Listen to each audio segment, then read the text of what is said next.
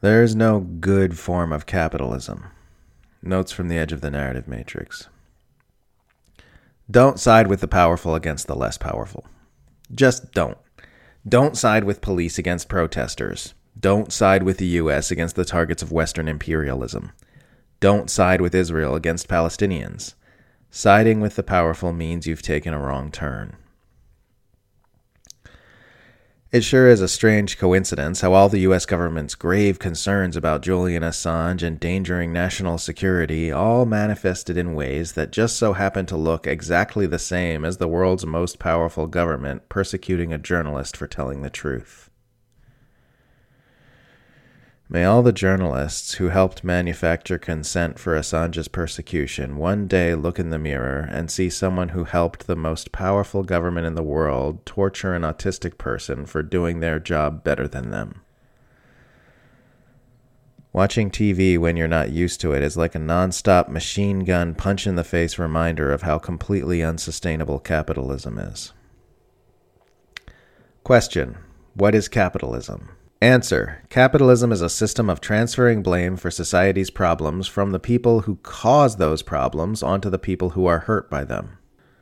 Question What is democracy? Answer Democracy is getting to choose between a political party who doesn't think the abuses of capitalism are excessive enough and a political party who thinks the level of abusiveness is just about right. There is no good version of capitalism. Any system in which human behavior is driven by profit will necessarily see a steadily mounting rise in exploitation, inequality, ecocide, and militarism, because all of those things are profitable. We need to end the profit motive itself. Conspiracy theorists would have you believe that wealthy and powerful people would manipulate global affairs in all sorts of immoral ways over a paltry trillions of dollars. People say Marx was smart, but I've read his stuff and he barely spends any time at all yelling about Jimmy Dore.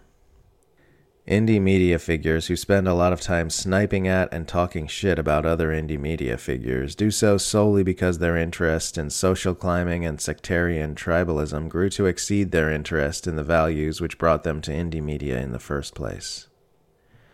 Nobody really talks about the way you get pulled into different factions once you start gaining a following in indie media but it is very much a thing. You get added to group chats, people cozy up to you and amplify you and ask to be amplified.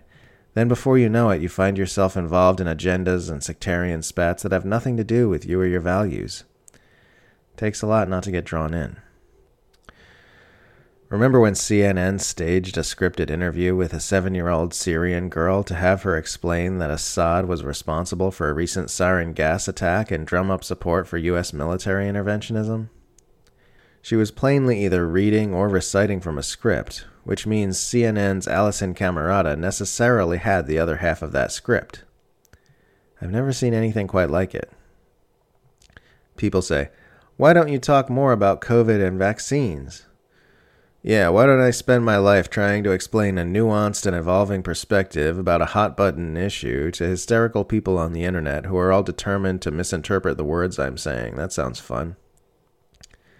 AOC's habit of word salading on difficult issues is what you get when you have news media driven by access journalism who politicians know will never try to pin them down on their answers and say, Yeah, nothing you just said makes sense. Please explain what you meant by that. Politicians of a certain level understand that as far as the media is concerned, it doesn't matter so much how you answer as that you answer. If it's a difficult question, you can just keep your mouth moving without actually saying anything until the question goes away. This is why it always feels like you're being lied to when you watch presidential debates. Candidates understand how to keep their mouths moving and word salad about freedom and American democracy and whatever without actually giving a concrete answer to a difficult question. They do it because they know it works. And they know it works because they know the plutocrat controlled media are driven by empire apologia first, ratings second, advertisers third, and holding the powerful to account somewhere near the bottom of the list. Democratize the media, free the internet, end government secrecy, end corporate and financial secrecy, end patents, establish centers for psychedelic use and consciousness expansion, eliminate most laws and thereby most police and prisoners, govern in rotating shifts like jury duty, eliminate mass scale manipulation, including advertising, build systems for collaboration with each other and our ecosystem, end all war and militarism, get mothers all the material support they need to raise mentally and physically healthy children, end wealth inequality, give everyone enough, make shelter, water, food, and air inalienable human rights.